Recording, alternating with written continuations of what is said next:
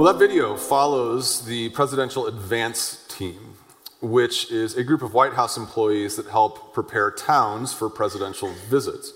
I'm sure you can imagine that the logistics for such a visit are complex. Uh, even though the event usually lasts half a day, uh, preparations for those types of visits start months, even years in advance. Every president, every dignitary has an advance team. Uh, President Bush's advance team was called by one journalist, quote, the most complex, expensive, and thorough advance unit in the world. Uh, when President Bush went to London many years ago, uh, his advance team included 904 Defense Department staffers, 600 armed service officials, 250 Secret Service officers, 205 White House staffers, 103 CIA staff, 44 State Department staff, 30 cabinet workers, 18 senior advance office staff, 16 congressmen, and 12 sniffer dogs. In fact, I found here on the internet a copy of the Presidential Advance Team Manual and printed it out. It's 103 pages long. It covers everything from working with vendors, flag etiquette, motorcade procedures, building the event site. I know you can't see this down here at the bottom, but down here at the bottom it says sensitive, do not copy. so much for national security. when dignitaries decide to make an appearance somewhere, they want it to go well. Uh, they want people to show up, they want people to be ready. I mean, imagine how embarrassed or even how angry a dignitary would be if he or she showed up for a big event and nobody was ready. If this is true for presidential visitors, how much more true is it for heavenly ones? How much more true is it that visitors from heaven want their arrival to earth to go well? And how much more necessary is it that they send out an advance team to get the town ready for the visit? We've been studying the Old Testament book of Isaiah here at Rooftop. Uh, as you probably know by now, Isaiah uh, was a book written about eight centuries before Jesus by a guy, a prophet named Isaiah, who tells his people, the nation of Judah, that a king is coming.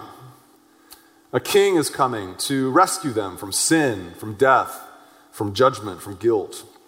And that's what we're looking at in this final mini series of Isaiah, which is called The Future King. We're looking at Isaiah's prophecies about the arrival of the Messiah who, comes in the person of Jesus Christ.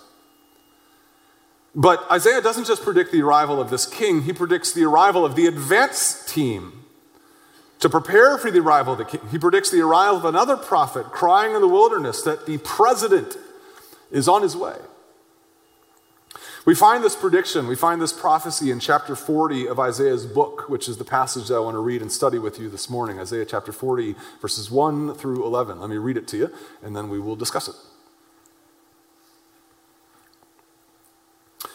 Comfort, comfort my people, says your God. Speak tenderly to Jerusalem and cry to her that her warfare is ended, that her iniquity is pardoned that she has received from the Lord's hand double for all her sins.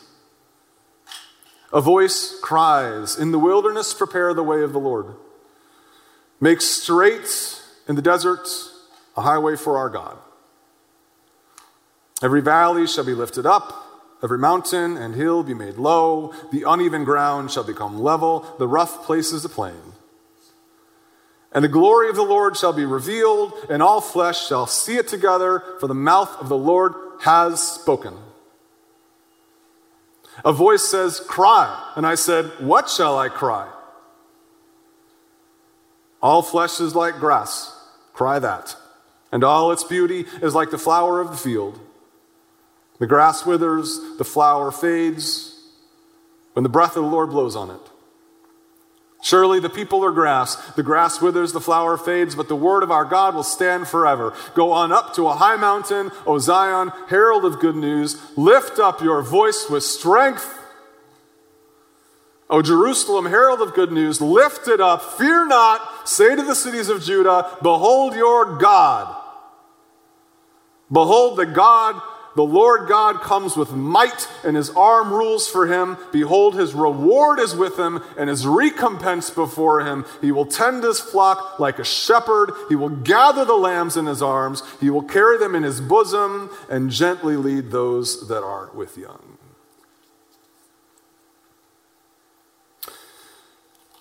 now, let me give you some context to this passage that we can know what's going on. Remember what we've learned about Isaiah. In the book of Isaiah, the prophet warns his people that because of their sin, because of their violence, Yahweh, uh, the God of Israel, has decided to punish them through their enemies.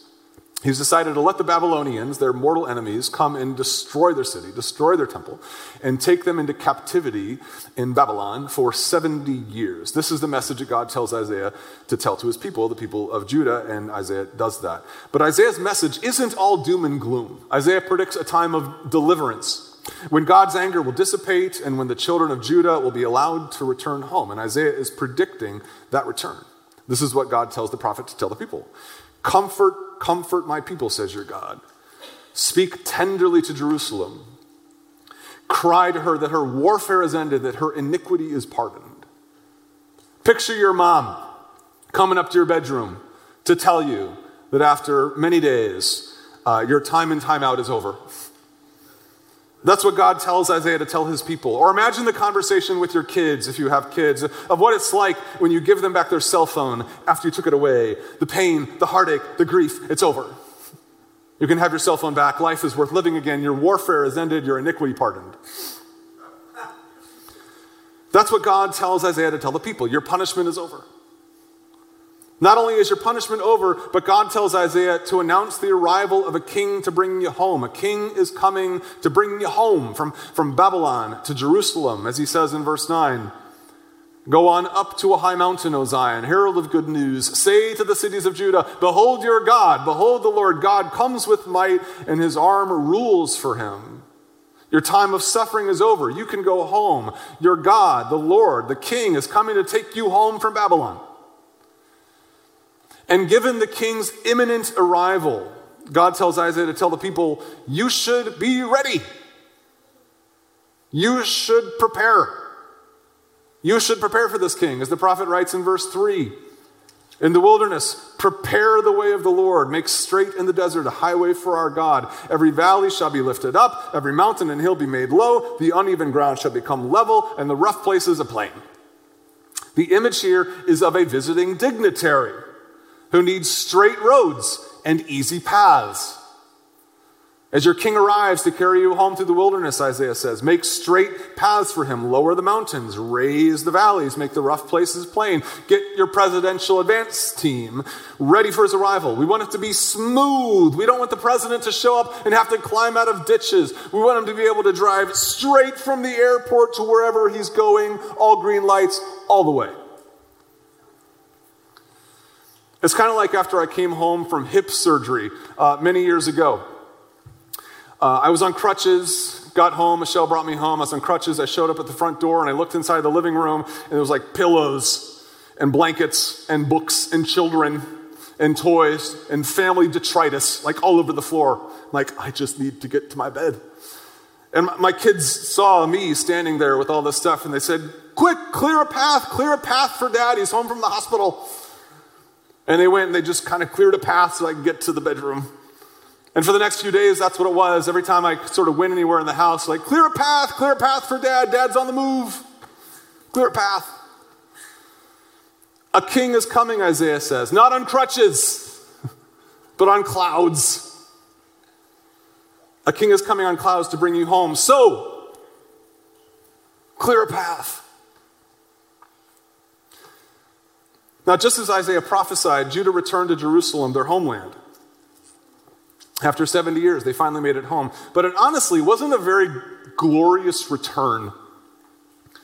They were expecting to return to their glory days when they got home, but it just wasn't like that. They had lots of problems when they got home. They actually had new enemies, worse than the Babylonians. First, it was the Greeks, then, it was the Romans the prophecies of Isaiah just didn't seem to pan out the way that they had hoped. The king, the king didn't arrive like they had hoped he would. As a result, many of God's people started wondering if maybe Isaiah's prophecies of deliverance referred to something else, something greater. Maybe they started wondering the Messiah would come later. And maybe the Messiah would himself have a prophet ahead of him preparing people for his arrival. So, just like Isaiah was a voice crying out in the wilderness to prepare the way for God's deliverance of Judah, maybe the future king to come, the true Messiah, would also have his own prophet ahead of him, a voice, as it were, crying in the wilderness to make way, clear a path for the king. Which brings us to a very interesting man in the New Testament. A voice crying in the wilderness, preparing us to make way for the king. Maybe you know who I'm talking about. His name is John. Middle name, the. Last name, Baptist. John the Baptist was actually a, a cousin of Jesus's. And at some point in his life, John the Baptist decided to live in the desert and to eat bugs for protein and wear animal skins for clothes. He was a very dynamic preacher, John was, and people actually went out into the desert to hear him preach. And John the Baptist uh, baptized people for their sins, telling them to live differently he had a large following, John the Baptist did, and people knew that he was an important man in the plan of God. And here's the thing the earliest followers of Jesus believed that John was prophesied, the voice prophesied in Isaiah, crying out that people should clear a path for the king. They believed that he was God's advance team. Every single gospel writer in the New Testament Matthew, Mark, Luke, and John says that John's arrival is a fulfillment of the prophecy in Isaiah 40, as Matthew writes in chapter 3. In those days, John the Baptist came preaching in the wilderness of Judea and saying, Repent, for the kingdom of heaven has come near. This is he who was spoken of through the prophet Isaiah. A voice of one calling in the wilderness Prepare the way for the Lord, make straight paths for him. With John's arrival, people believed correctly that the king the king was to come is just around the corner. The king prophesied in Isaiah. And John was very clear about it. Uh, John was actually such a dynamic, compelling guy that people wondered if maybe he was the king. Hey, are you the Messiah? Are you the Christ? And John kept saying, No, no, no, that's not me. I baptize you with water, he says. But one who is more powerful than I will come, the straps of whose sandals I am not worthy to untie. He will baptize you with the Holy Spirit. He will baptize you with fire. Not cool. not the image. I am not the king, John said. John knew that the whole purpose of his ministry was to get people ready for the real king who was to come. He knew that he was God's advance team. And when Jesus came, he knew his role had ended. He had done his job. In fact, John calls himself nothing but the groomsman to the groom, who is far more important than him. The friend who attends the bridegroom waits and listens for him, he says and is full of joy when he hears the bridegroom's voice. That joy is mine, and it is now complete. The groom, the groom, the groom, that joy is mine. Now complete. he must become greater. Uh, there's a verse missing there, but the groom uh, must become greater, I must become less. Uh, this reminds me of my best man's uh, speech at our wedding reception. Uh, my best man, his name was Rob and in his speech, in his toast, he explained to everybody in his speech that he knew what his job was as a bridegroom. Uh, his job was to serve, or as a, as a groomsman, his job was to serve the bridegroom, me. That's why he planned the bachelor party. That's why he kept, you know, the, the rings in his pocket. That's why he was standing up there next to me during the ceremony, because in case I needed some help or something. In fact, in his toast, Rob said that, that during the, the wedding ceremony, he actually felt a, an itch on his nose that he didn't want to scratch because he didn't want to distract everybody from the most important thing happening on the stage, which was the wedding between the bride and the groom. So Rob stood there for half an hour, not scratching his nose. Because he didn't want to distract from the most important thing happening on stage. He must become less, we must become greater. This was John's calling. He came as the prophesied voice in the wilderness to announce the arrival of the king, the bridegroom, and that king finally came in the person of Jesus Christ.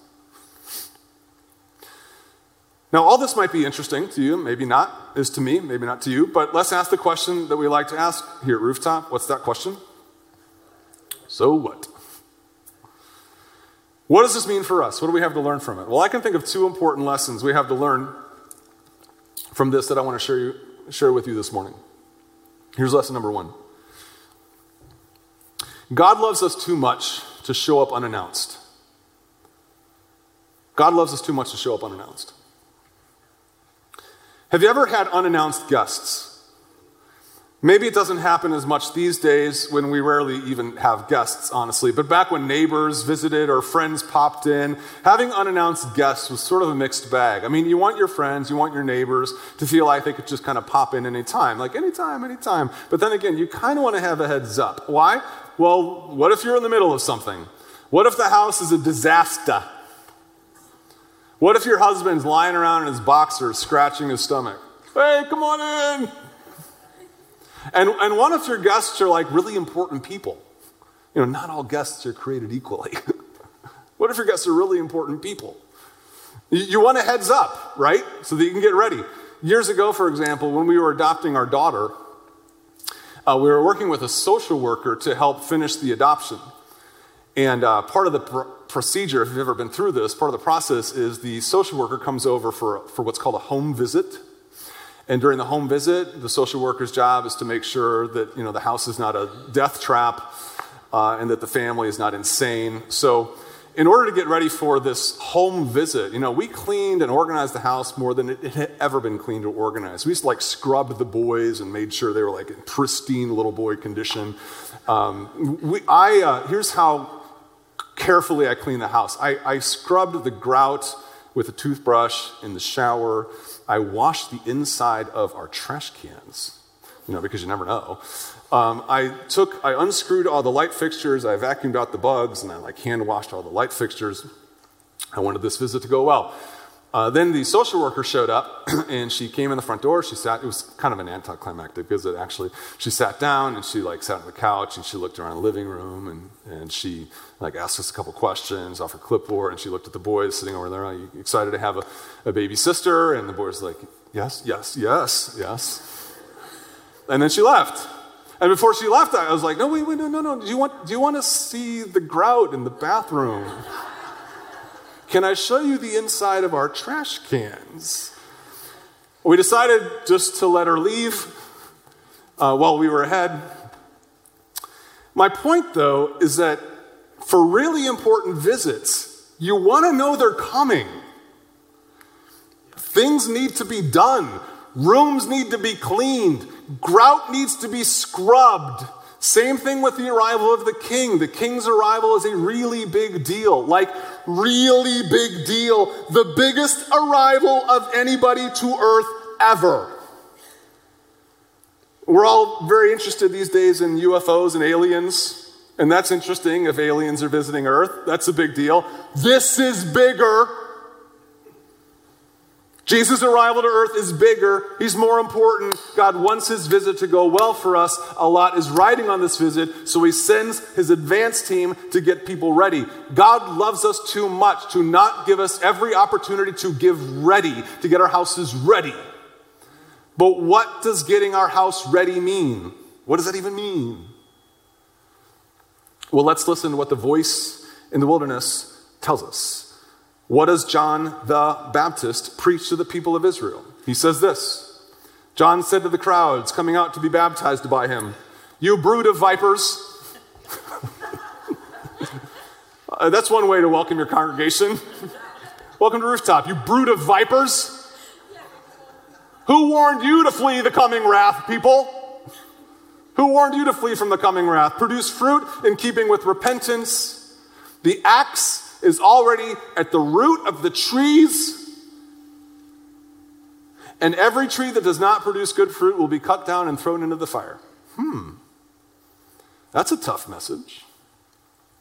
The king is coming soon to inspect your trees, and if you're not producing good fruit, you're going to get burned down. If your house is not ready, he's going to burn it to the ground. That's pretty intense. What should we do then? The crowd asked. Good question. John answered, Well, Anyone who has two shirts? Anybody wearing two shirts this morning? God is speaking to you.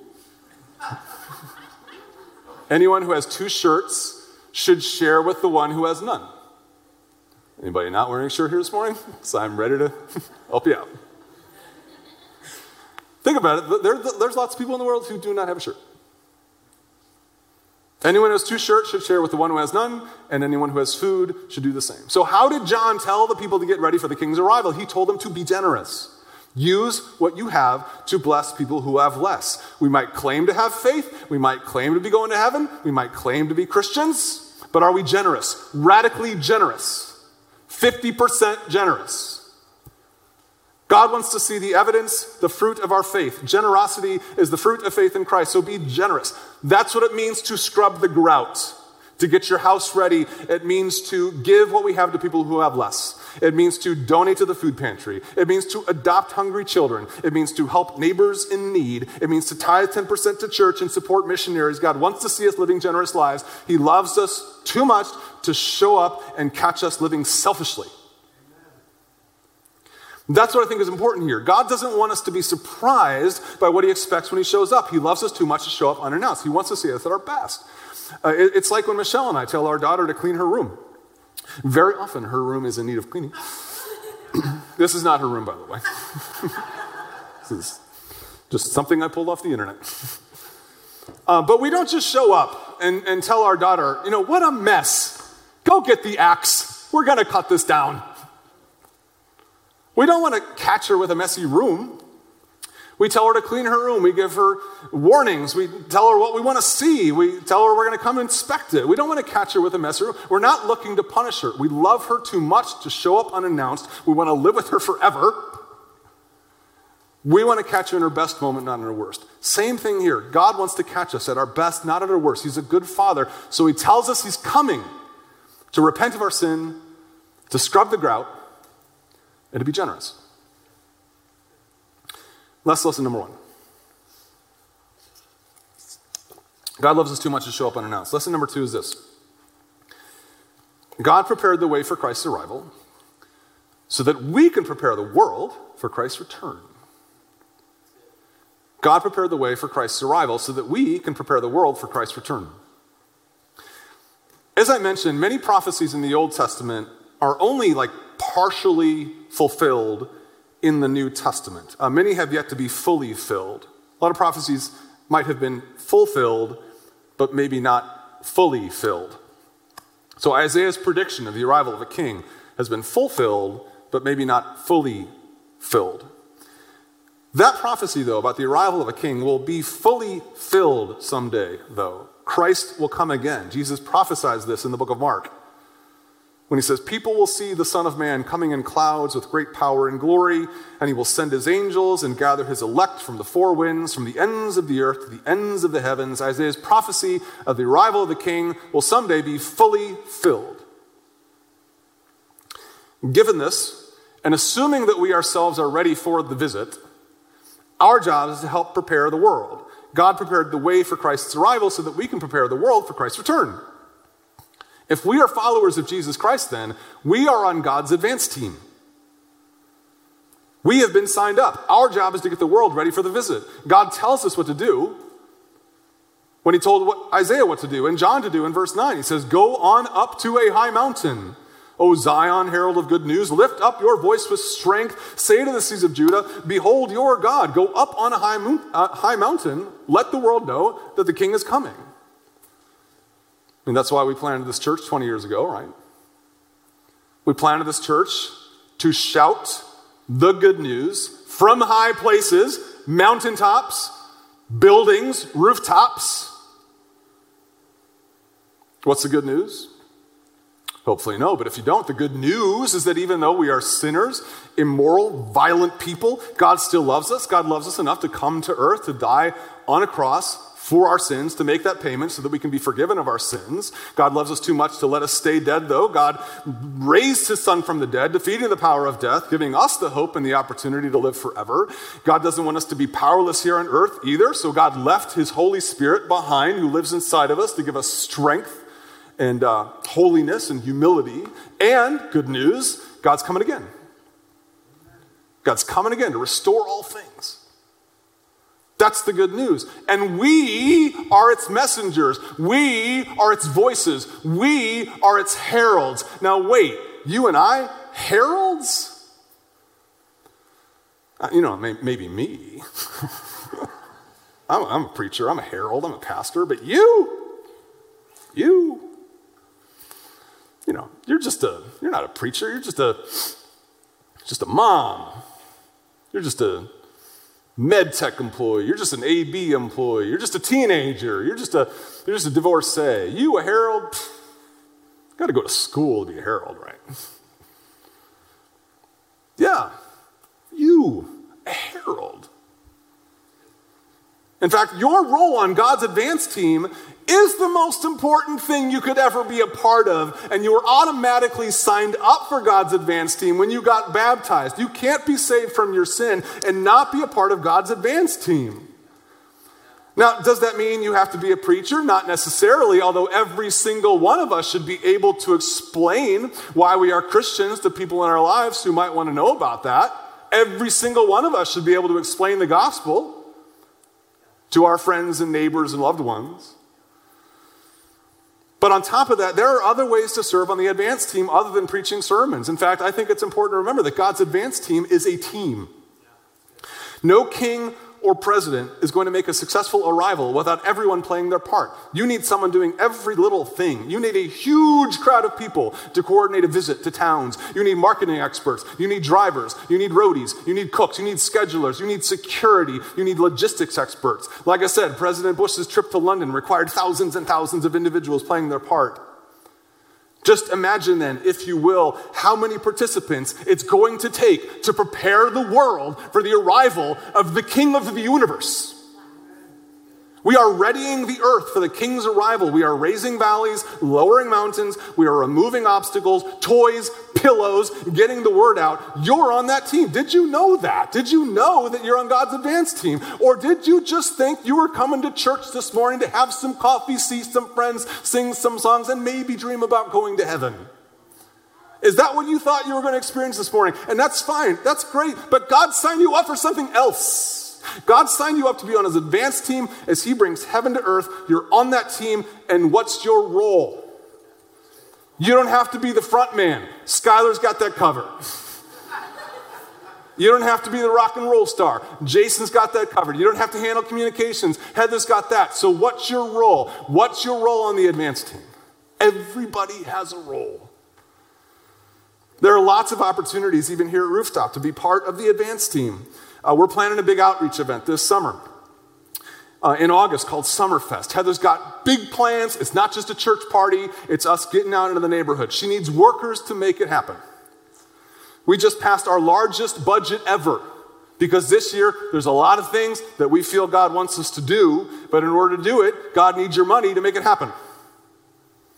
With more people coming back to church, our Sunday morning teams need a lot of extra hands. We've got spots on our tech teams. We've got spots in our kids' ministry. We've got spots in our greeting team. Or maybe you're more ambitious. Maybe you want to go downtown with us on Monday or Thursday nights to tell the homeless about the arrival of the King who can build for them a home eternally in heaven. Or maybe you want to go down to Reynosa, Mexico with us and build a home down there. And tell our neighbors to the south that the King is on his way. They're not going to live down there homeless forever. The king is on his way.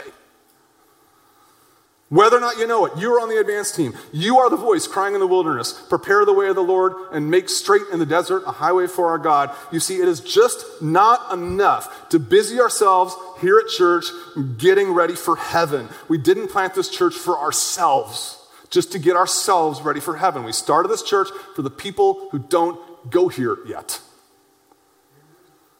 We started this church for the world. We started this church for St. Louis, for our friends, for our family, for our neighbors. By our faith in Jesus Christ, we might be ready for Christ's return. But what about our loved ones? What about our neighbors? What about our children? What about our roommates? When Christ arrives, will they be ready? Will our city be ready? That's what we're here in St. Louis to do. We're here on the ground getting our town ready for the biggest presidential visit ever, and there's a lot to do.